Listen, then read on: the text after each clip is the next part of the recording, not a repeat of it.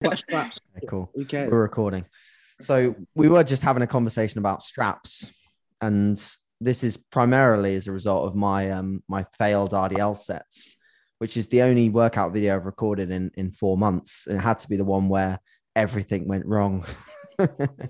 so we were just talking about the fact that essentially we, we've played around with with different straps and and Keith's used like the figure of eight ones and had a night absolute nightmare with those. Was it which pull session was that when you like you gave them a shot? Was that like So- a particular pull? Yeah, I actually had um the two eight five for five, and then the following week was two ninety for five, Yeah. and that was excellent. And then it was the week after that that I done. Um, I just went straight for three hundred, and it felt like I'd pulled straight away, but it felt like ten seconds before three the, the weight had even moved off the ground, and instantly it was just you just knew it was not going to happen. And then as well, like when I tried to do like dead stop for my back offset, I kept losing the position with the straps. Do you know what I mean? Like one hand would end up over here and the other one was like still in position. It was yeah. So I just cut it straight off then. Have you had any nightmares with straps, George? Never really. I once was in the gym and the owner, she offered me one of the, the hook ones. So I thought, you know what, let's try and give it a go. What, I don't like know what you actually call them. They're like, they've got, yeah, almost like that, um, where you kind of hook it underneath the, the, the actual barbell itself. And I just, I, I tried it and I just, I couldn't do it. I just couldn't, it's just something I couldn't get used to. It didn't feel comfortable. I just didn't feel safe doing it. It just felt weird um, pulling that way. So I just stick to the normal, the normal straps. I've never had any problems though. Luckily, nothing's ever snapped. Yeah, I I've, I've been the same. Like I've never had any um snap really, but nah, I can't imagine it's a nice feeling anyway. Just Well, the thing is, the thing is, I knew it was going to snap because it was already like you know halfway kind of broken, but I didn't have any others. And of Yeah. course, when it like sentimentally attached to a certain strap, you just use it. Mhm, So mhm. I kind of went down for the second rep, and I knew, I absolutely knew that it was going to go, and so I almost prepared myself for it. So I almost like put more tension on the side where I knew that it was probably going to hold Yeah. so that I could like start to let it down because otherwise, and I already had my leg out of the way. But um, the, the good thing I actually like up, up- upon the set finishing, I was like, thank God that didn't hit my leg because like, I've had, and I see it with some of your sets sometimes, Keith, and I'm like, fucking hell, please don't do that. Where I aggressively dumped a bar yeah, and it caught like my upper thigh and Oh. above my knee. And yeah, mate, that was not good. I couldn't do anything for a long. I couldn't even walk properly for a long time. Yeah, like I couldn't RDL for about three months because the swelling above my above my knee. I couldn't, you know, the the bar path of an RDL Mhm. where it comes across basically across your upper thigh and down. I just couldn't do it because it would hit. It would hit like the bruise, and it was so swollen. Now, I thought I'd fuck my bodybuilding career as well because I thought like I'd, I'd have like visible like inflammation above my knee, and um, Oh. still even even even in off season now when I have more fluid above my kneecap, there's still a little bit more fluid in one side versus the other because of like the scar tissue. But when I'm on stage, you just can't see shit. So I was lucky. I was going to ask, do you guys use the like longer straps? Like I've used some longer straps where I have to wrap it around the bar a little bit more. Do you like using the shorter straps? AJ, what do you use? I I, I think I just used the just standard length.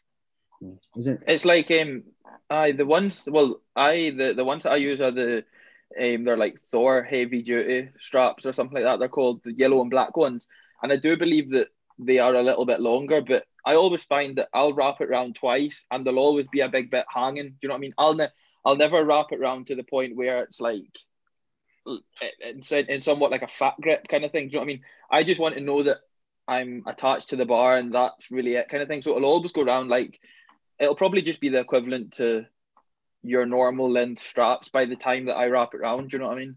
Um, but they're really the straps that I've always used, and like I'm still on the first pair that I've had for probably decent few year now anyway. So Do you use um, thumbless grip or do you wrap your thumb round? uh, my round thumbs always I'm always uh, like thumbs over. I, I, I can't hold a I can't hold anything for shit like normal. See that, Yeah, I that's, couldn't do that either. That's so strange because I was the exact same. I, I used to hook Uh-huh. my arm around Yeah. like that, but now I, I put my, my thumb under, Oh Uh, no. holding onto a bar. It feels so much better for me. I don't know why. I can't do it the other way now. What about- on that. What about what about with uh, what about with like pull downs and stuff? Are you thumbless on pull downs, Keith? Mm, it depends. I'll do I'll do thumbless if I'm using my straps. If I end up doing a set with no straps, I'll always do like a normal grip. Okay. And and like a, a bent over row as well. Like a bent over row will be thumbless. Most things really. Um, but it, it- definitely a deadlift because I feel as if I can get much tighter with the straps rather than have to worry about holding onto the bar and also holding like onto the straps as well, kind of thing. yeah. I just I, I just really feel it like uncomfortable. So Interesting. So so how things are how things going for you at the moment in general, Keith? Like where's body weight at? And I know that you got like a little bit sick recently. You don't ever sort of comment too much about it, but nah, um, you got a little bit sick. um, it was like I lo- I, I dropped like six, five, six pounds overnight because I was like keeping track of my scales, like the scale weight every single morning, just to kind of make sure that like I'll go through a phase where I'll want to know what my weight is at and what it's at, like not just one day and then weigh myself two weeks later and see if it's the same kind of thing. I want to know where really I am at, and I don't know. It was like I like it wasn't COVID or anything. Do you know what I mean? It was like it was like a really bad man flu kind of thing, and like I suffer from like migraines and that, and it just floored me. Like I got up one morning and it was it was actually one morning that I was dropping the car off. I was getting something done to the car, and I came home and I literally just fell asleep on the couch and woke up and oh man, I was awful. Like migraine was so bad, and you, I just wanted to sleep, no appetite, nothing. And then it was the following morning that I I'd woke up and I was still feeling the same. And obviously, out of curiosity, I jumped on the scales and it was like five point something pounds down. So stinking. But don't get me wrong, it, it's back now. Like it's back now. Um, I'm fluctuating really between like two two twenty two and two twenty four.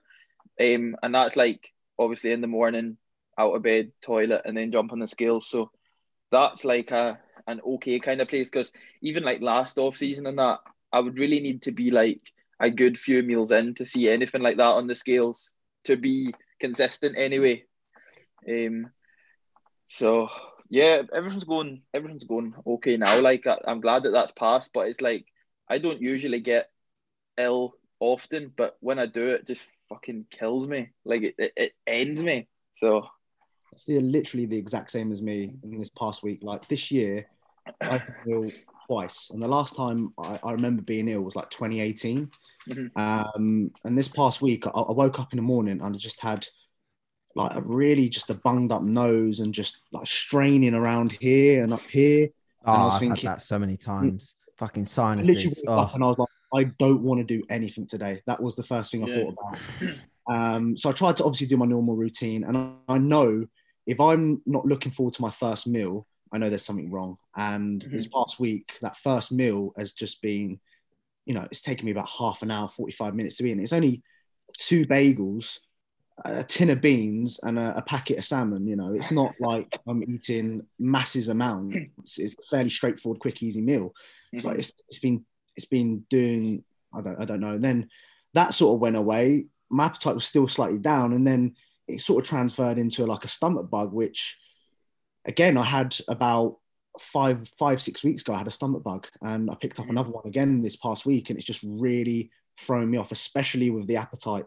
Like if I'm ill at the moment in terms of even having a cold, cough, or even just a, a little bit of an upset stomach, my appetite just goes to the shit, and I'm literally like forcing it in, um, which sometimes is, is is quite bad, I must admit. But I don't want to be, you know, losing weight. It took me a couple of weeks to regain what I lost uh, when I was ill the first time round, and I just don't want that, especially at this point now, because it affects so much sessions. Like I actually, you know, we spoke about it midweek, AJ, and I listened to what you said. I took that Wednesday off. I took the uh, the Tuesday off. Sorry, I took the Wednesday off as well, and I trained today. And just through being ill over the past couple of days, that session took a hit. Like today's session was very, very average. It took a bit, it took a massive hit.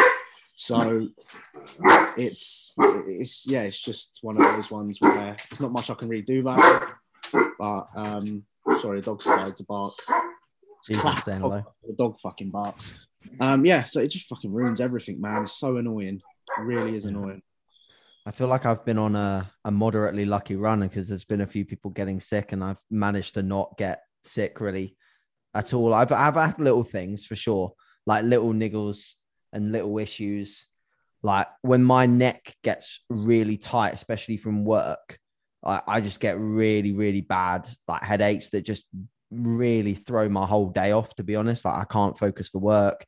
And then when I get into the gym, I just feel clammy. Like I can still train, but you know, you just feel like almost like pressure in your head. Mm-hmm. Um, I get them from not having relief through like my traps and my scapula, and then it affects my pressing stability. And so I've had little things like that. Um, but besides that, luckily enough, I think honestly think just not being around other people has helped me quite a bit because staying in a you know a normal environment where I'm not you know going near other people in the gym all the time. Like last winter I got I got sick so many times. I got sick like three four times before I started prep. Um so uh but yeah I, I do kind of get a little bit nervous about going back to the gyms and then being around all everyone else's germs when you haven't built any resilience to that over the last three months Mm, Especially we haven't had the vaccine yet. Yeah no vaccine So, Mhm. and I'm even worried when I get the vaccine, am I going to be ill again? Because some people have had, you know, symptoms from just getting the vaccine. I'm sitting here thinking, fuck, am I going to get any symptoms? Is that going to throw me off for the next couple of days or so? I've already been thrown off twice this year already. It's just, yeah it's just, yeah, it's just shit, really. That's It- that's like one of the things. Like everybody that you seem to hear who's getting the vaccine has end up getting like two days afterwards is just going like down. Like my mum got the my mum got her first one, and uh, like uh, the day she got it, you just kind of started like it was as if like she started deteriorating like as the day went on, and then the next day she was just couldn't do a single thing. Do you know what I mean? Like Fuck, And it's- know. like seeing that is like making me think like I don't want it now. Like I don't I don't want to fucking go through that. yeah Um, but even at that, like a lot of people, I think, have been coming down with um symptoms afterwards. So it's it's scary. Yeah, for sure. Your latest shots are looking very good, Keith. That side chest you put up the other day looked tremendous. Mhm. Looked like That was um, um. looked like you're in a really good spot. I think this is probably like the kind of best shape that I've been throughout my off season. Um, because not like not that I get completely out of shape, but I would just be a bit fatter. Um, but I'm trying to like get to a decent body weight as well as holding somewhat of like decent shape. Do you know what I mean? Like I'm, I'm I've- not got like the fear of getting fat or anything. Like I will put on weight, but at the same time, I want to still be in a good position like I don't know, I still don't know if I'm competing this year or not, or what's happening, kind of thing. So as long as like, um, training wise, as long as it's doing what it needs to be doing and is going very well, then the look and everything um is just gonna have to, like, I'm just I'm trying to keep it as decent as possible. That was probably one of the worst sessions ever yesterday as well. I like this shot. This is the best I've ever seen your side chest. It looks tremendous. Looks It's, so um, fucking good. That's Uh, you that's what don't- I'm searching for. Like that. Like I need that. I need so much more there. That's where you've got such slabs of tissue, man. It just looks it just looks so good in a side chest. Um, Thank you, thank you. The only thing I like about that shot is it looks like I've got calves. Hey, yeah. Do you ever keep? Yeah. Do you ever on that shot? Do you ever um crunch down your abs a little bit, or do you like posing? Nah, I try and like I, I feel as if if I try and crunch down my abs, I'll lose a lot of chest. Um, so I'll come together too much rather than open up. I feel as if I, if I can open up, I'll look bigger. Um, if I crunch down, I just it's as if like, well, it, really is what it is. Like I feel as if I become smaller. Um, and I, the shot's a lot smaller. So Yeah, I've, I've, Um, never, I've never pulled mine like that. I must admit, I've always crunched down on my abs. But yeah, obviously, in an off season, the midsection is never going to look the greatest when you're putting away a ridiculous amount of food, regardless. So you know, it's Mhm. never going to look great. But um, I'm definitely going to try that next time, just see what it looks like because it does. definitely. you know that's the biggest thing I I learned is just kind of filling in the gaps with these poses. So especially a lot of people they have when they do the side chest, they have a massive gap between, you know, the what what where can we say like almost like the this gap. So if I do a side chest here, like this arm bit would have a massive gap between there, and it just Yeah, just doesn't look good. So Right just bring here. yeah, that's like Yeah. that's like Yeah. one of the, the other things as well. Like I used to always when I used to hit a side chest, I would try and open up like my midsection, but at the same time I would try and like overcompensate this side, so I would come over too much.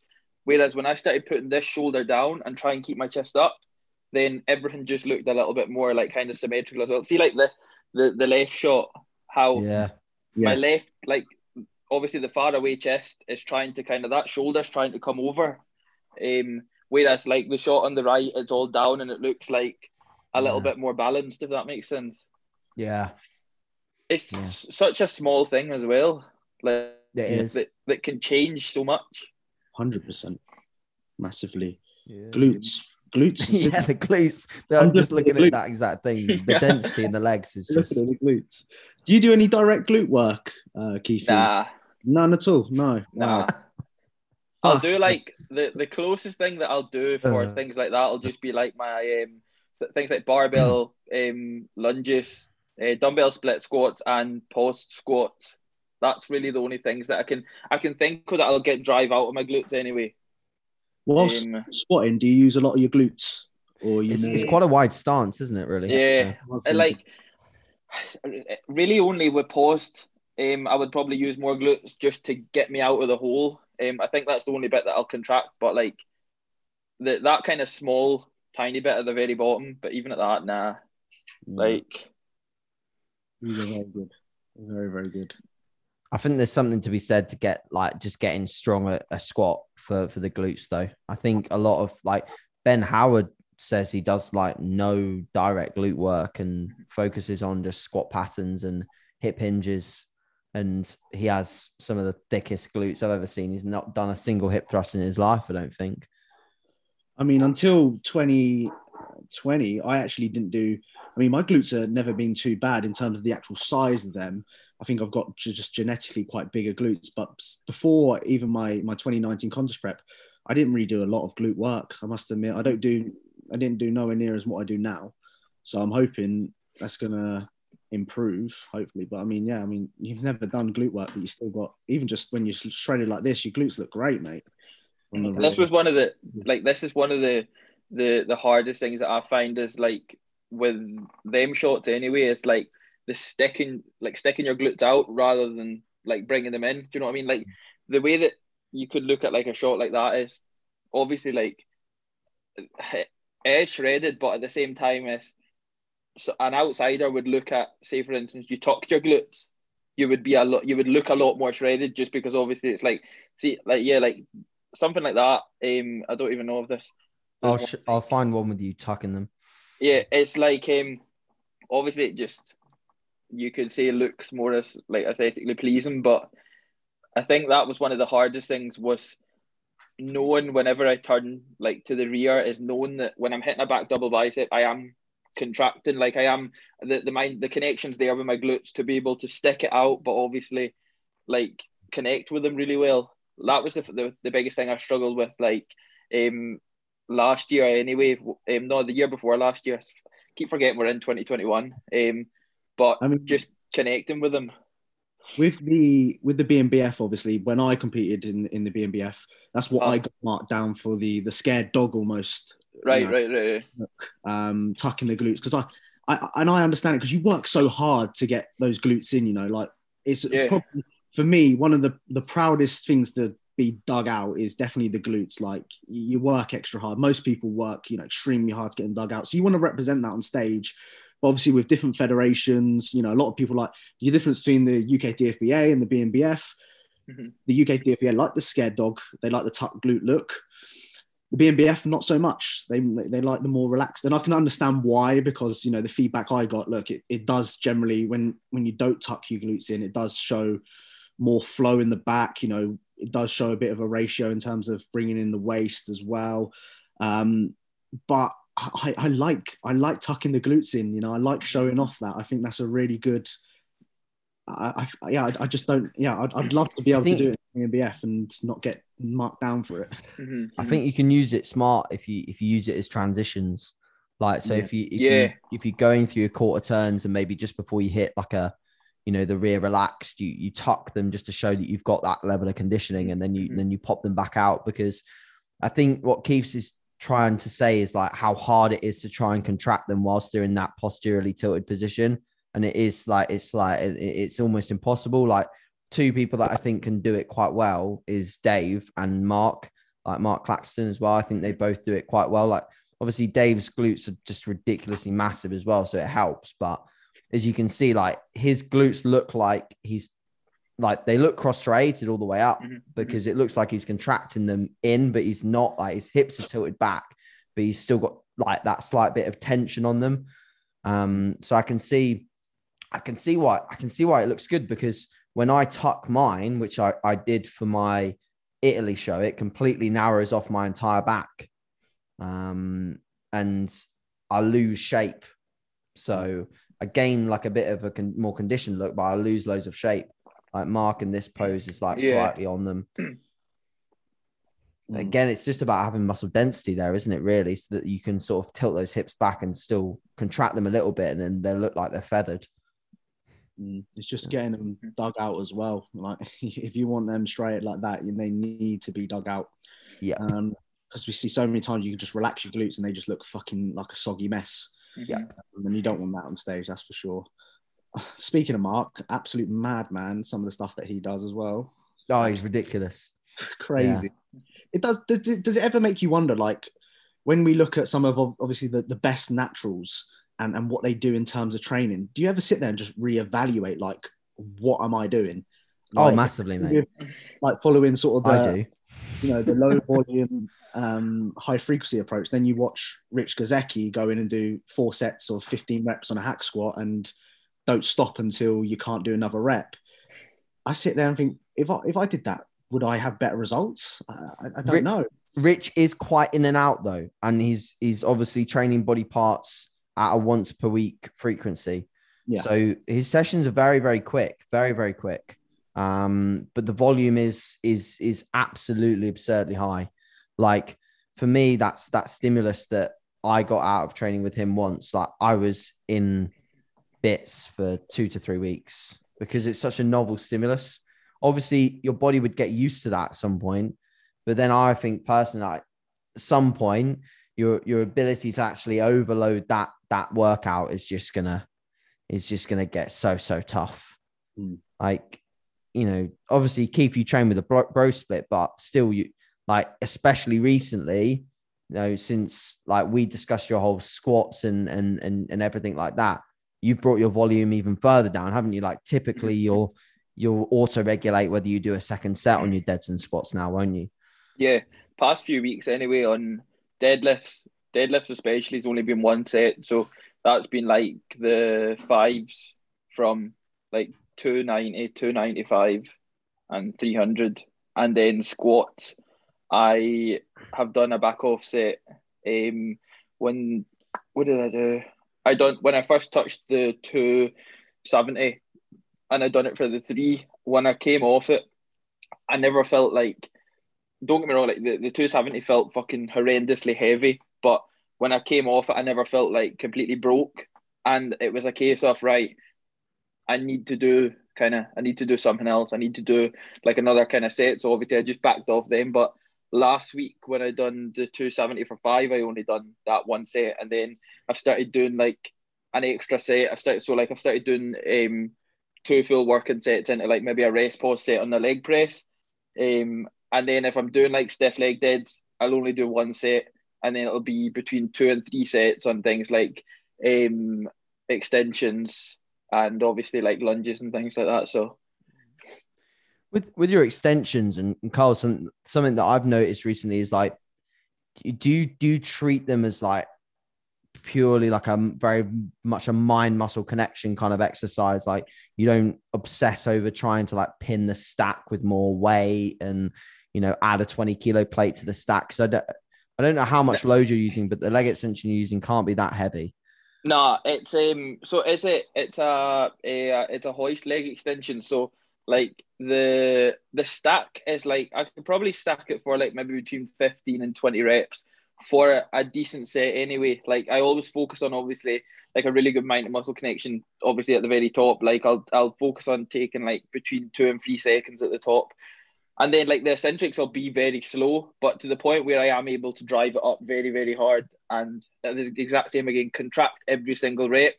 Um, so really the sets will stop when I can't obviously complete like a full rep. And then what I'll do is usually I would maybe go into something like partials. So between maybe like six and 12 partial reps, just to kind of like finish the quads off completely. Um, especially like when I'm myself and I can't get forced reps. Um, like I'm a very big advocate of like four reps on something like a leg extension.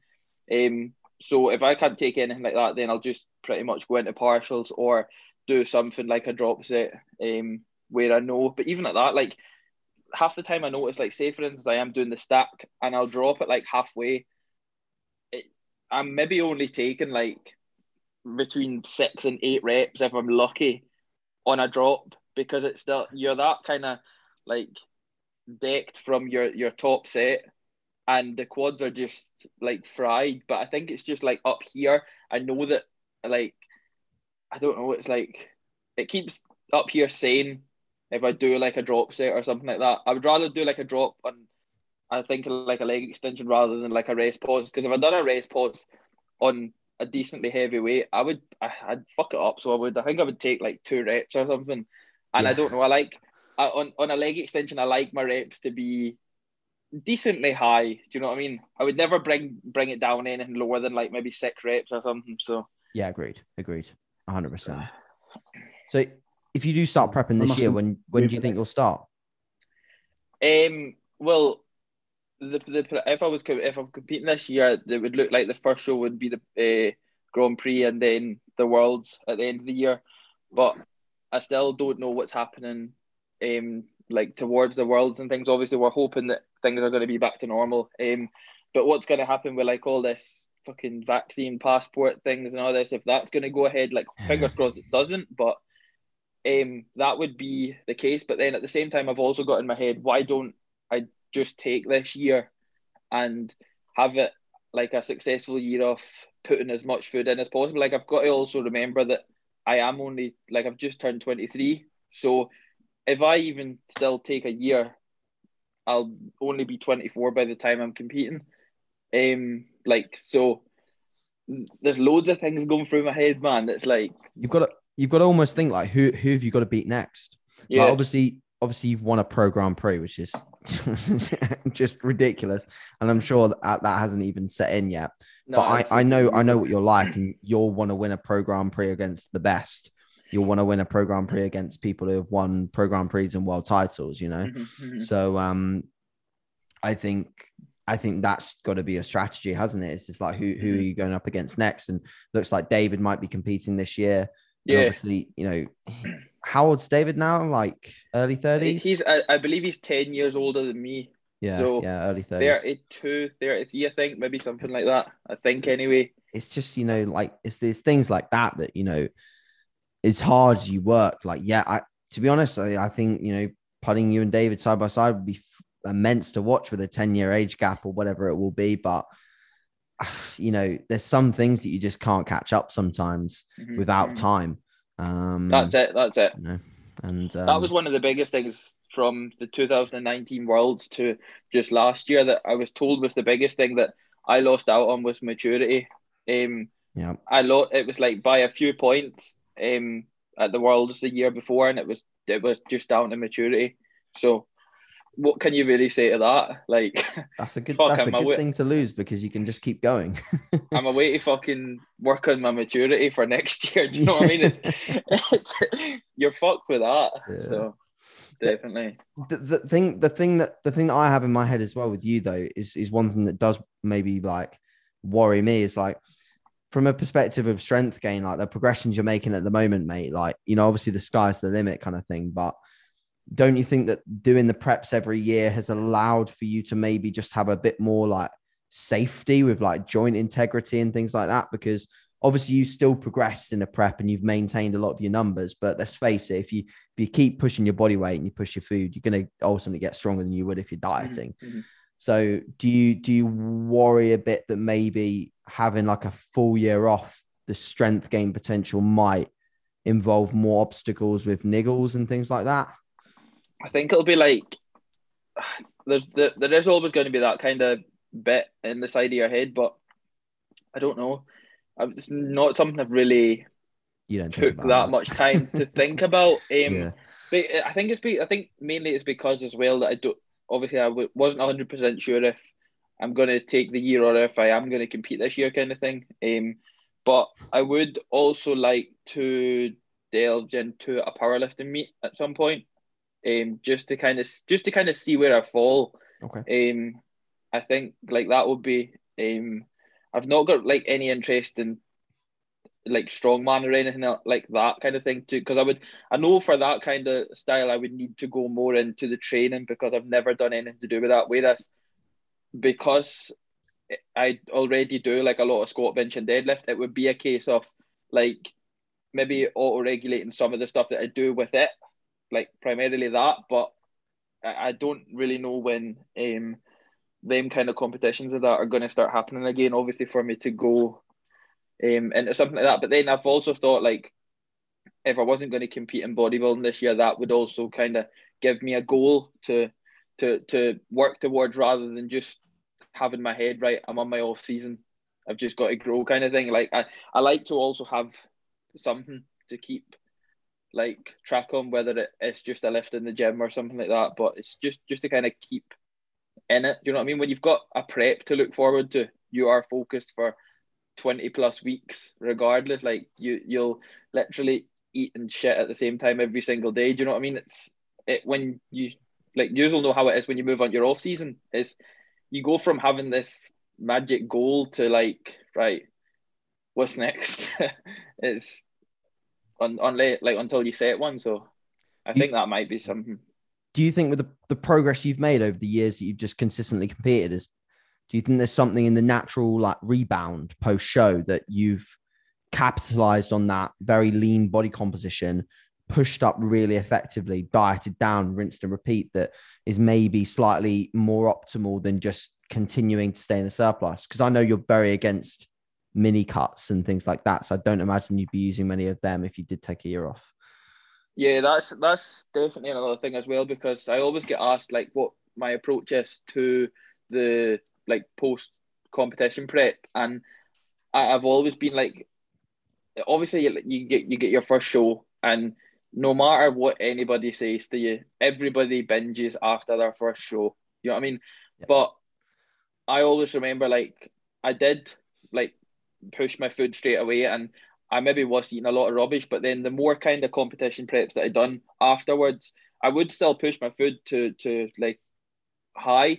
Um, but I always noticed my food getting better and better and better, but I was still able to maintain a lot of calories. Um, as much as like I was still getting a lot of things in like cereal and stuff that are pretty easy calories, I was still able to um push it as far as possible. And then even like just last year, for instance, um, like by the time Christmas came, I'd been um, what I'd finished competing for like three weeks or something, um, and obviously a, a lot of people would be against it, but my food was sky high. Like, do you know what I mean? And fair, I I think I was, um, oh, I don't know what I would have been up, maybe just over twenty pounds up.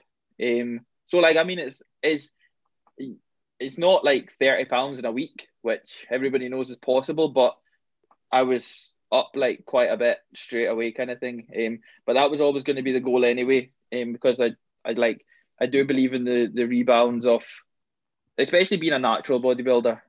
Um, I like to get straight into it. Don't like to fuck about. Um, but actually the way it's always been. yeah So the, the the sort of three to four week period post show where you're still fairly lean, mhm. but you're on those extra calories. Like your your pumps, the sessions are just like unbelievable. off the chain Mhm. And you sit there and think, I wish I could have this every single time I step in the gym. oh, then- imagine. You get to that sort of six, seven, eight weeks post show, and then it starts to slowly just Mhm. fade off. And then it's just become another another week, another session, getting it done, sort of thing.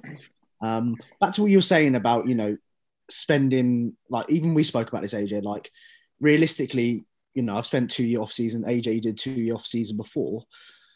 I sit here now and I think like do you really need to take that much time off? Um, is it beneficial? And obviously from just seeing Keith your progress year upon year and you compete every single year it just goes to show that you can make progress and still have a, a smaller off season and something which I've I've kind of got myself into over this past sort of six months or so is I kind of felt a little bit lost after a year of gaining.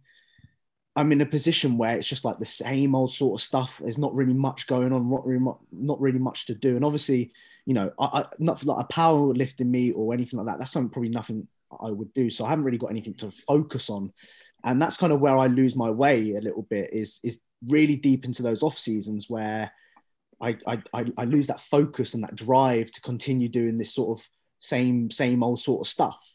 So I, I do I do I, I, am starting to question as to whether these extended off seasons that a lot of us a lot of us recommend is the, is the way forward through doing that. So I can uh, yeah honestly um, I'm thinking about it. I'm thinking I really am thinking about it. It's it's uh, what what do you think on that, Keith? Do you feel like for yourself could you ever take obviously what if you want my to i mean my opinion on what you should do now going into the pro ranks is obviously that pro ranks is is a step up mm-hmm. it, I, I don't know if you've ever taken like a full year or even two years off do you think that would benefit you in terms of when you next stand on the state a, a pro stage do you feel like that will benefit you more or do you reckon you could still do what you have been doing for the past four or five years now, competing, and you know, going to the pro ranks and have no problems at all. Do you still think that you can progress just as well, or taking that extra year might take you to that next level in terms of where you need to be in the pro ranks? Because I'm sure you're not going to want to. I'm sure you don't want to compete and just be a number. You want to go there and fucking win. And you've seen the BNBF boys, and you know how how especially the pro shows. I've watched a few myself, and you know they are next level. What what what would you reckon in terms of? I know I waffled there, but what's your plan there with regards to that?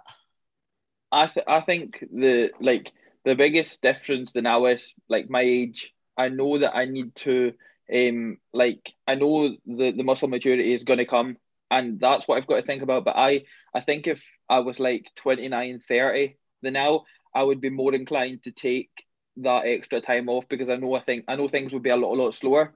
Um, but at the same time, like obviously the muscle maturity would be more than like there, depending on obviously how long I had trained.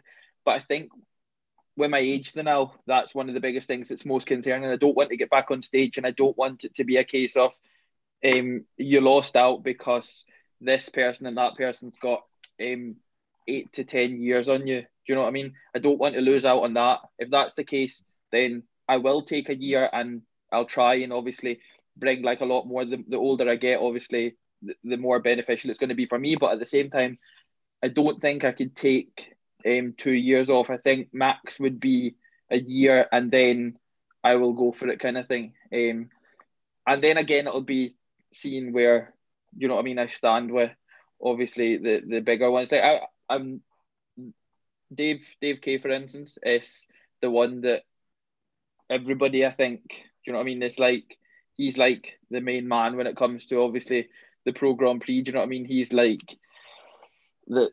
I would I would love to stand on stage next to Dave, um, and and see what it was like, and obviously compete against him in that.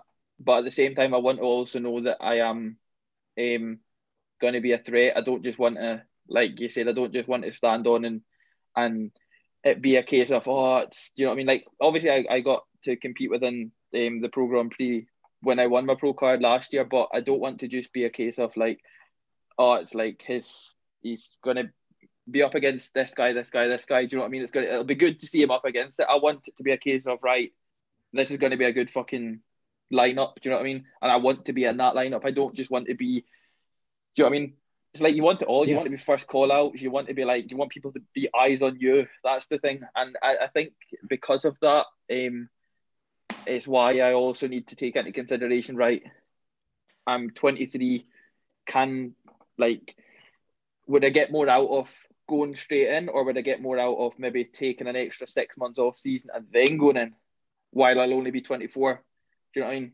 It's so hmm. much, man. This it's like up here is like completely fried with just ideas and and Yeah. like all these conspiracies and Mm. it's The just thing is, uh, competing's addicting. It's fucking addicting. I Oh. love, love the process behind it. You know, I, I could easily try and do that at least two, three times a year. I could easily go through those stages, but realistically, I'm not going to get much out of doing that. It is, I must admit, it is um, addicting. Yeah, that's the only. That, that- that's literally what I'm thinking about for you. I'm thinking, would it be more beneficial if you took a year out and come back, you know, next year, for example, and have a good attempt at a, pro show and see where you're at, knowing that you've done a, you know, a year off, or go for it this year, see where you are, and you know, make that decision in terms of right, okay, the feedback. I need more muscle to, in order. I need more maturity.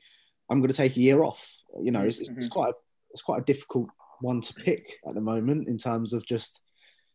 I I don't know. Uh, I'm sure you you know exactly what you're going to be doing, but I that's a bit of a, a pickle question for me to answer if I was you. That's for sure. I think I think go again. Yeah, I I, I must I admit. think- oh. That's like gen- genuinely. I, I I think you should wait. You should wait until the start point of where you'd normally be beginning prep. Hence Uh-huh. why I ask you that question first. And I think you should just do what you normally do. Think about how much progress you've made in the gym, and if you've made the progress that you've made in comparison to other off seasons, like similar progress, which I think you definitely have. Strip it off and see what happens again, because I think you'll come down with with more muscle yet again and I think you'll be that that extra little bit closer to the likes of Dave and and things like that with maturity, and then you can use this year as a proper set point for okay, where the fuck am I in a mm-hmm. you know, full lineup? Let's say you have a you know a more you know let, let's say you have more seasoned pros there, um, and uh, then you can realistically say okay, right, I maybe do need a whole year, and then you do take that whole year the next one, but um. That's what I think, at least. Should we rate some lists? Let's do it. Let's do it. thoroughly enjoyed it last week. Thank you for everyone that's been posting and tagging themselves in uh in some of the form. Oh, we're, We're start- starting here, Keith, Oh, what what a left to start. Miss, Mr. Bastic actually sent this in for your uh, for your personal review. So you'll go first, Keith, mate. Yeah. Anything that Dan posts, I have literally like I just sit like, what the fuck? Do you know what I mean? It's like Same. I I do believe that he's actually um I don't is well or whether they say January twenty seventh because Yes. did he not go through a phase? Um, I don't know. I think he was working with somebody. I don't know if he was working with Jordan. Um, He, he's or he's, he was working with Cuba. Well, he's working with Jordan. Then he worked with Cuba. And now he's working with SAS. With That was SAS, I think the training's a little different. I think he's doing most of his pulls towards the end. With Cuba, I think he was only allowed to pull like once every ten days or something because right. um, the fatigue was was was climbing so quickly. Um, this obviously is seven plate, seven plate stiff leg for four, which I think was, you know, I think Jordan pulled like stiff, like I think he pulled like a, a triple or something with it. so I mm-hmm. think I think Dan purposely tried to get four or something.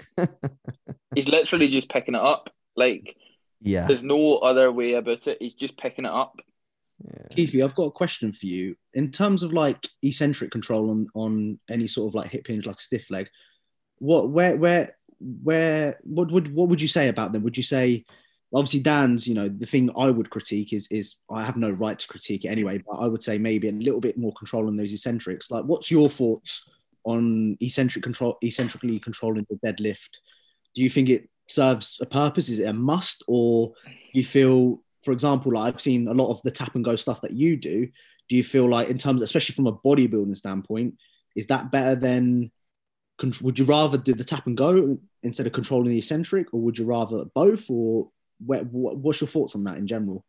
I would, I, I like. Don't get me wrong. I'm a fan of both, but I would only look to more so control my eccentrics if I was doing like a a step. Like I do most of my stiff leg deads out of a rack, and I won't touch the floor, kind of thing. So because of that, like say for instance, I do a pause in the hole, I will be more inclined to like control the eccentric of that rather than doing like a touch and go. Um, I don't do much like I don't do much dead stop stuff. Um, I think again if like the only way I look at it is depending what sort of rep range I'm going for as well. I, I always think about like the kind of fatigue ratio of that. Like if I am um controlling the eccentric too much and I lose out on like two reps because I've done that. Whereas if uh, say for instance I'm doing like a dead stop, um, I will just get the weight to the floor.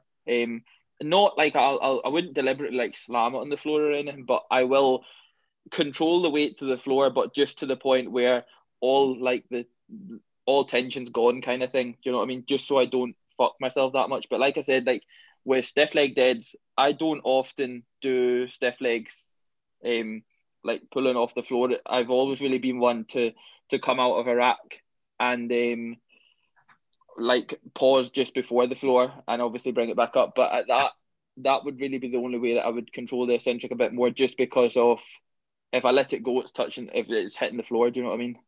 Mm. So I I I, I when I'm thinking about it now, when I get towards the end of the set and I'm controlling the eccentrics, that's where I find I massively overthink it and break down, just trying to control those eccentrics. And I'm thinking, you know, I've had a decent six reps beforehand may is, is it okay to, for the last two to be slightly sloppier just to get maybe an extra couple?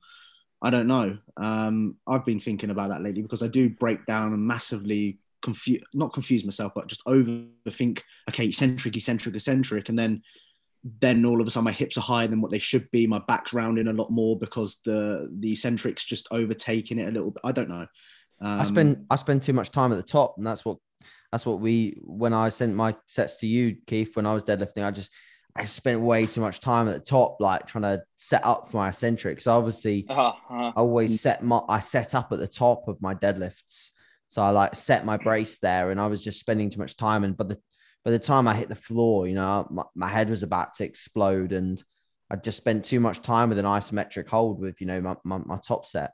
Yeah. Keith, is there anything that, that Dan can improve here?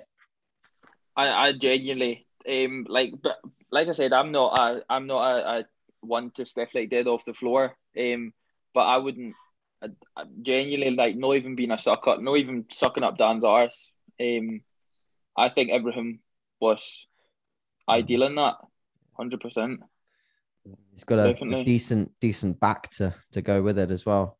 Decent yeah, glutes his, as well, funnily enough, from all these pulls. I'm looking for. Is it Dan was uh, was his plans not to compete, um, or get back on stage anyway. Is that still happening? I think he's getting back on stage this year. Yeah, I think so. That'll so be interesting to see. That'll be exciting. Um, right. Should we should we do some more deadlifts because Keith's the king of the deadlifts. So let's let's try and take a few deadlifts. So we'll take your Jord Fletch. So obviously his name's Jordan, I imagine. Two thirty for a set of seven. Make sure you watch it all the way through, Keith. Break it down.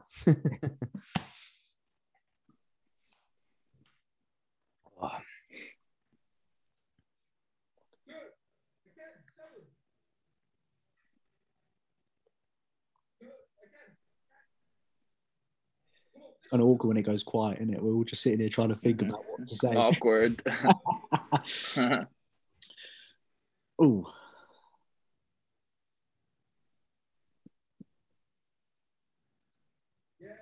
So go on, Keith. You go first, mate. In terms of feedback, as you're the deadlift king, buff. Again, it's like I, think he was doing that belt as well. Yeah. Yeah. Yeah. Um, it's it's like it's one of the things like on a deadlift. Whenever you you see a lot of people looking down on a deadlift kind of thing, but mm. they once they get to the top, they're still looking down kind of thing. Do you know what I mean? Whereas I feel as if if I look down for a full deadlift, my shoulder, my chest will just dip and my shoulders will round to the point where you lose, especially if you're doing it like beltless. Don't get me wrong, if you're using a belt, you can still breathe really hard and and and stay like nice and tight. But if my chest dips, I'll lose all like form of tightness and it'll just feel horrendous. So like I, I don't know, like you see like from the floor, like now still looking down, still looking down until like the very top kind of thing. I would probably start looking um up a lot quicker than that just because of what I said. Like if your chest dips, your shoulders um your shoulders are going forward anyway and, and if, if that's the case, that's all you're pulling with. Um, but apart from that, it was really like, don't get me wrong, that there was still a lot of tightness uh, maintained up until the last couple of reps here. Um, Yeah. But Would you would you say the hitching towards the end is any anything he can do to improve that hitch? Because mm, it's a hard a one because, like, yeah, like probably just I'm.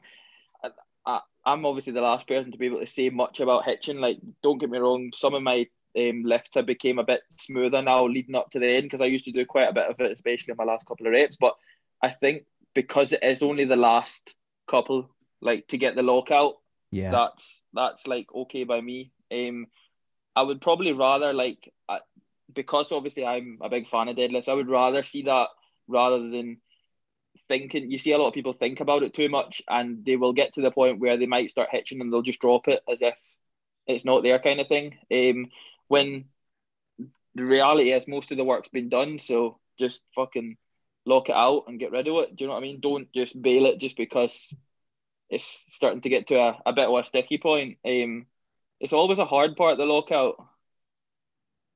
Um, I massively struggle with a lockout. Uh, you do, George, much- don't you, man? I used to, not as much anymore. I still do. It's still a weaker part for me, but yeah, just getting it above the knee, getting off the floor initially is is a lot easier, but that sort of above the knee sort of portion is where I struggle massively. Um, so yeah, I, I, I like I said, I've just been doing a lot more glute work, just strengthening my glutes, um, because even though they they have been a stronger point of my physique, they actually aren't strong in terms of physically strong, and that's where I break down in these deadlifts and stuff. So, I actually um, one thing that's helped me is just doing one set of uh, the Nautilus glute drive machine. I do that actually before my hip hinges now, and let me tell you, when I finish my stiff legs at the moment, I, I still I, I get a little bit of a, a glute pump from it. So I can tell that it's working. Um, so I'm going to continue doing it for as long as I can, and my numbers are going up from doing that. So something might something like that might be worth doing if if people are struggling to lock out um, above the knee, adding in a bit more glute work beforehand, for example, even just activating them before doing the set. Don't necessarily need to be actually doing some glute work. I think, do I you think do any sort of things like rack pulls or anything? I- No, I- he doesn't. I'm not a big fan No. of rack pulls. I must No. admit, I'm not a big fan of them, and I'm sure AJ you agree on that. Like, Uh, yeah, I think the cross transfer to the lockout and the deadlift, if you're really trying to bring up your pulls, obviously there's benefit there. But from a bodybuilding standpoint, I think there are better exercises with a larger range and less less fatigue for more range. if I was if I was to rack pull, I'd pull from mid shin. I wouldn't go. yeah, mid mid shin definitely. mid Yeah. ideal. I see a lot of people do it. I mean, Keith, I've seen you you pull pretty much from with your rack pulls. You pull about from knee height, don't you? Or Just I would below- pull like I would pull from either just under the knee to knee height. I would never pull um over um the the knee or knee. anything. I just there's I don't see anything from that. Um, but I would I would look towards like um on just under the knee to to knee height, and that would be it. Um, the way it kind of falls, like the very bottom of the rack. I like to be on the floor always, and the unfortunate part about like the rack is where the very bottom part of where you put the crash bars is like maybe just under my knee. Um, so it would be a case of if I wanted it a little bit lower, I would need to stand on a plate or something like that. And I just feel too awkward whenever I'm standing on um, a plate. That's why I actually introduced um, block pulls for a few sessions, but I just I couldn't stay over the bar. I was wanting to pull the bar back. Yeah. the problem with being fucking short. You got to stand on. I can't stand on plates. Oh, mate. Like I look like a twat standing on about three bumper plates because I'm fucking five foot six. Yeah. I'd rather do it. You know, I'd rather do a pull off the floor. Mhm, mhm. One one thing Definitely. to wrap up that deadlift set as well. Like one thing that I would comment on is I just thought the eccentric c- control was really really nice across the whole set. I thought as a as a bodybuilding style deadlift that was really really nice. If we want to call it a bodybuilding style deadlift, you know, like basically creating the maximum chance for hypertrophy from that set. You know, it was it was it was a nice set. You create a lot of a lot of mechanical tension there.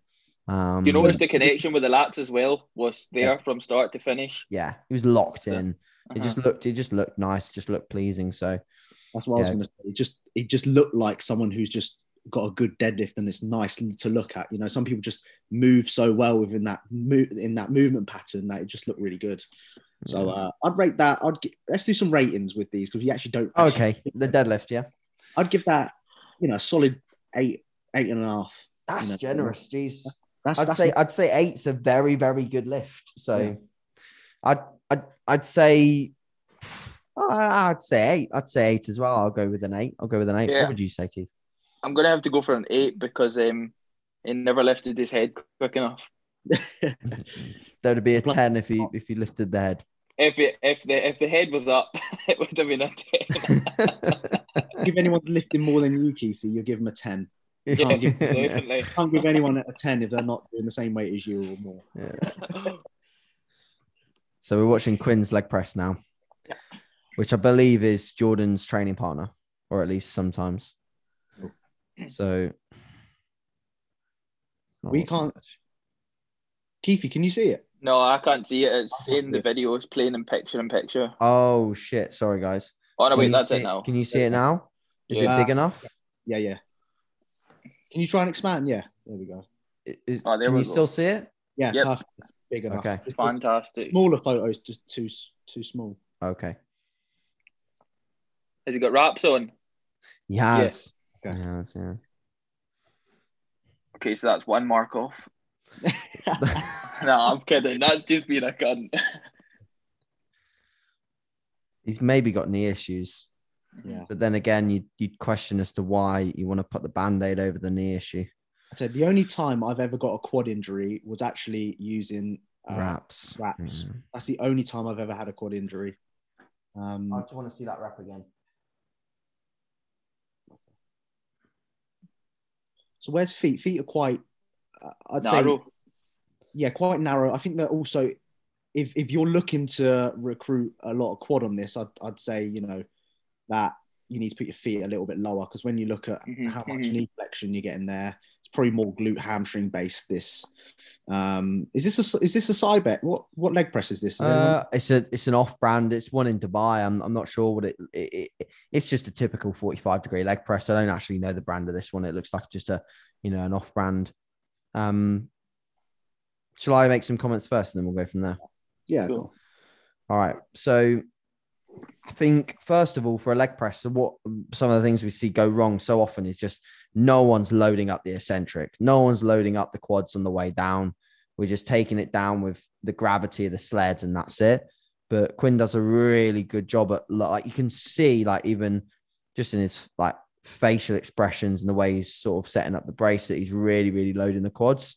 Mhm. Um, however, a mistake that I always make, even myself, is I just I find myself cutting range by bringing my body to my knees rather than knees to my body. You know, so I like I tuck in like this and I pull myself, pull myself to my knees, and and you can see Quinn's obviously done this here because his his head position started a little bit further back, and then it's sort of brought a little bit further towards him as he comes down. See his head position's changed. So I'd just say just keep your head in one place. Um, I don't think your head needs to be all the way back here, lying flat on the machine. But I just I'd like to see it a little bit further back so that he could get his knees a bit further back. Um, as long as that doesn't compromise his lower back, which I don't think it would, to be honest. I think he could get a bit more without compromising the lower back.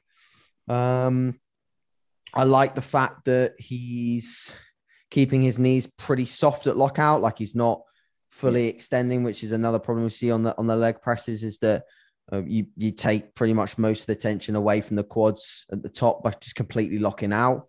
Another way to potentially stop that tension from being lost is is banding it, so top banding it, so we create a bit more tension up there. I find that helps me keep my knees soft at the top. And then obviously he took it to a very very good level of intensity. That's one forced rep.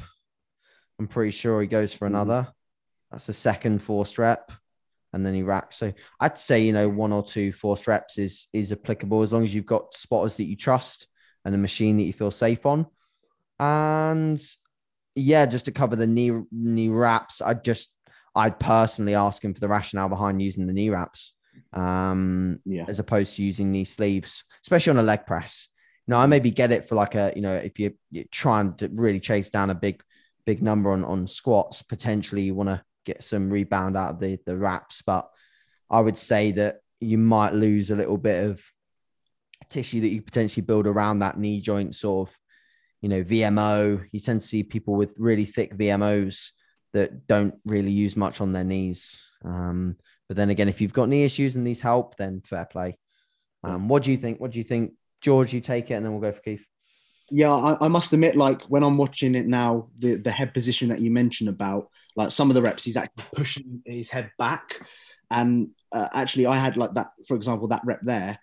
I actually had a client once who strained the back when doing that, moving their head too much.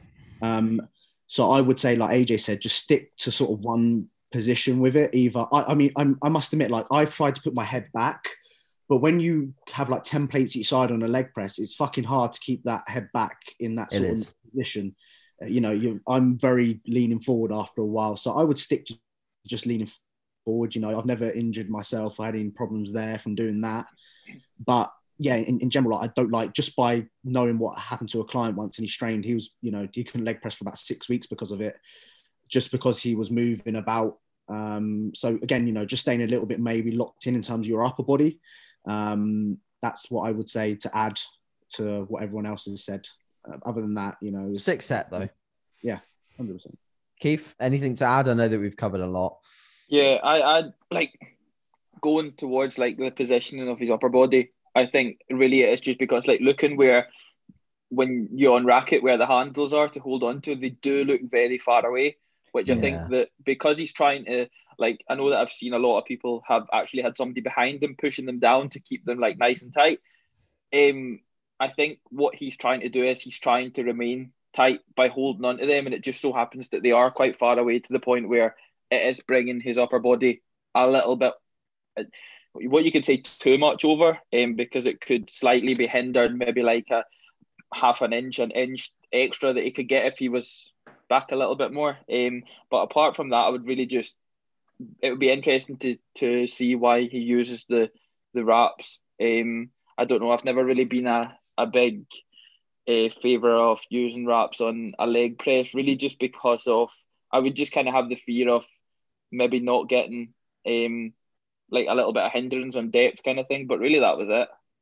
I find when I wear knee wraps on a on a leg press, I get disgusting calf cramps that I cannot complete the set without mm-hmm. like my, my calves cramp quicker than what my quads do. So um, I, I struggle to do that. To be fair, my Especially gym actually, if they are on tight, yeah, yeah. What I was going to say with the handle situation, my gym actually has these handles that you put over the actual handles, so you've got right like a couple of inches higher. I, I actually use them. They do work really well. Um, might be if, if people, I don't know if they sell them online. I'm sure they do somewhere. Um, but actually they have helped massively to just they're just little hooks that you put over that they have extra handles on them but it's about that further up compared to the original handle it it's the exact same but it just allows you especially if you've got short arms like like me it allows you just to kind of lock in a little bit hey barney let's watch barney one of my clients Barney's yeah. when Barney started with me, he I can't remember how many what he was doing in terms of RDL. Um, he, he wasn't he was doing literally half of this about a year ago. That's um, mega. So he's came very far. You know, we he spent I think I think we've been working together 60, 69 weeks now, 68 weeks. And throughout that, he's just been in the gain phase. Um, he hasn't dieted once yet because he's been on such a good run with everything that he's doing. I sit here and think, why am I going to stop this? Just keep going. Keep going until mm-hmm. something breaks. Change it. The only thing I, as as a coach, um, this is what I've given back to him. Some of the reps you might notice a little bit too much knee flexion. Um, these like overextend, like hyperextending at the top. Yeah. Not a big fan of, of that. I must admit. Like I've just told him, just come up to a neutral sort of position. Um, but one thing I want people to remember, he, and you know, I'll say this: Barney's still very much in his early lifting days, so he's still got plenty more to, to learn, and he, he's doing a fantastic job. He's listened and repeat, rinse and repeat everything that I've said, um, and he's getting there. So, yeah, um, good man. Feel free to add to it, Keith. I'll let you. I'll let you take some some feedback on this. I think, like, like you were saying, um, obviously he is still in his early days of lifting and things like that. But I would, I, I believe all it is is just a little bit too much knee flexion. But even at that, the only you, you, you can only really get better at that by getting stronger because the only reason that that's happening is because of fatigue. Reality is he's getting a bit tired nearer. It is only happening at the end of his set. Like he's, um, I, I think that's really it. But again, like I was just saying, that's really just down to fatigue at the end of his set. I mean, what he's doing, one forty kilo. Um, he doesn't look the heaviest, so I, I, believe that'll be 169. yeah. So oh, I never even fucking seen that. Um, I mean, it's still a, a, a, a big weight to to be doing, um, and obviously being quite in his early days still. Um, Yeah. no, it was a really good set. I think that was a really good set. That's really the only thing I could comment on. Um, overextending at the top, I again depends how long you're there for. Um, but like you were saying, George, um, coming up to as far as you need to, um, is really all you need. Um, I but again, I mean, I- he's only going to really get better at that. yeah. I, I like I said, I was just gonna say, I just don't think it provides any sort of additional benefit at all. If anything, I just think it applies a bit more of a risk sometimes when you are extending that far back with a heavy loading in your hands. I just Yeah. don't believe it's worth doing it. Yeah. Some people try and squeeze a lower back sort of thing. I don't I don't do any of that shit. I don't believe in any of that squeezing and shit. It's an injury risk more than anything else. Yeah. But um, yeah, just to cap that off, obviously you guys pretty much covered most of the things. The main thing was the knee flexion, but from me, just keep it up. He sounds like he's doing a mint job, so just keep it proud up. of him. Really proud of him. we'll take one more and then we'll uh, we'll leave it for this week. So I think we're at an hour and a bit. So I think we've got more RDLs or yeah, these are similar like RDLs, almost a stiff leg. Yeah. Well, I, I, I would. I mean, it's hard to comment on what we're trying to do here because if I was saying if he's trying to do a deadlift, then I'd say, well, your hips too high. Then if it's a stiff leg, then I say that's fine. But is it an RDL because Yeah. not touching the floor in some reps? I'm slightly confused as to which one, what he's directly going He- for here. He hasn't. Hold on. So he's is he tou- he's touching the floor on some of the reps, And some of them, yeah. and then he's not on the others. So my definition of an RDL is about mid shin, Yeah. and then my definition of a stiff leg is we're taking it all the all the way to the floor. Um, and obviously, as a result of that, the hip angle is going to change slightly. Um, but for a RDL, if we keep all the reps just about where he's starting off here, I'd say I'd say it's a pretty solid set. To be honest, I'd say the range is decent. I'd say the controls looking good. I'd like to see, I'd like to see a little bit more upper back tightness and a little bit more eccentric control towards the end because you can see maybe he's got like that whole approach of having a number in his head. He said the Mhm, only mhm, set today, mhm. which I was happy with, um, which maybe suggests that the session overall was maybe starting off a bit poor, so that then he tried to play catch up and just ran the eccentrics a little too fast, as we all do. I think we've all been there and done that. Play, tried to play, catch up on a poor session. Um, and to be honest, towards the end of the set, even though the eccentrics are speeding up, I'm sure Keith will agree with this. I think he has more. I think you have more in you, mate.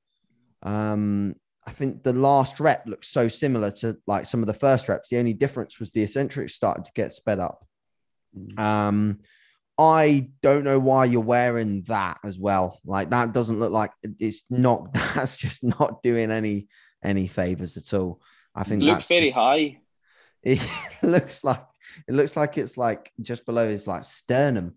Mhm. So It's like I- you know when James Hollinshead does the two belts and he yeah. puts Yeah. one belt up here and he puts one bit. It looks like that a little bit. It looks like the top belt. Yeah, so Yeah. That's my that's my like- feedback. What what about what about you, Keith? What do you think? I think as well, like obviously getting getting closer to the end of the set, it just looks like like it, it goes from the start of this. Don't get me wrong, like this is going to come down to fatigue as well, but at the same time, I think um as much as it just got to the point where he it just looked like he was moving the bar up and down. Mm. Um, it didn't look like it was getting hard, as in from like a strength point of view, but it looked like it, it like had maybe lost connection with, say, for instance, he was doing a stiff leg dead. It just looked like the back, his back was just lifting it up and down kind of thing in one motion. Um, but I think what he would potentially get more out of is maybe increasing the weight and dropping the reps because obviously it looks like he's he's maybe had like a, a, number of reps in his head that he's just wanted to hit and even when he's maybe lost connection he's still had that number in his head and he's just went Yeah. for it kind of thing if that makes sense Yeah, um, but outside of that, it, it, it does look like a decent set. Like say if, if he's doing um like these kind of first few anyway, like they look nice and tight, and he is very much staying over the bar. Mm. Um, so Yeah. Yeah. George, anything to add? yeah, very. I just yeah, I think it's a very solid set. I'd say, you know, get rid of the belt, um, especially you know you, you look fairly long from what I can see here. So just continue continue filming your sessions, continue analyzing what you are doing, and see the the the beauty of filming yourself, especially when you're young and you don't have much training experience, is because you learn so much. Like I remember when I first recorded myself, I look it looked completely different to what I visualized in my head. And this is where you learn. And believe it or not, you know, you might look back at this and go, fuck, I had one more. But next time you will make sure that you will get that next rep. So that's that's all I'd have to say about that is just continue filming yourself, mate, and you'll learn a lot from from from seeing that, that's for sure. Mm. But yeah, definitely, that, definitely. On that note, I think we'll finish up for this week because I'm sure Keith's got meals to eat. George, you've probably got meals to eat. Do. And um, yeah, funnily enough, so have I. We're all bodybuilders, eh? Forgot that actually. all right. Well, good. um, thank you guys as always for using the hashtag. Thank you very much, Keith, for joining us again. We'll have Thank you Keith for having me on. We'll have Keith on as many times as we can this year. Give us a little bit of a catch up on what he's doing, whether it's powerlifting, bodybuilding, whatever. I'm sure we'll be up to exciting stuff, and we'll we'll keep going with the the rate of lift. So if you've got any uh, any sets that you want observed by ourselves, then please tag. I'm sure there'll be an influx on April 12th, and uh, one more episode, and and then we'll be there, guys. So looking forward to it. All right, chat soon.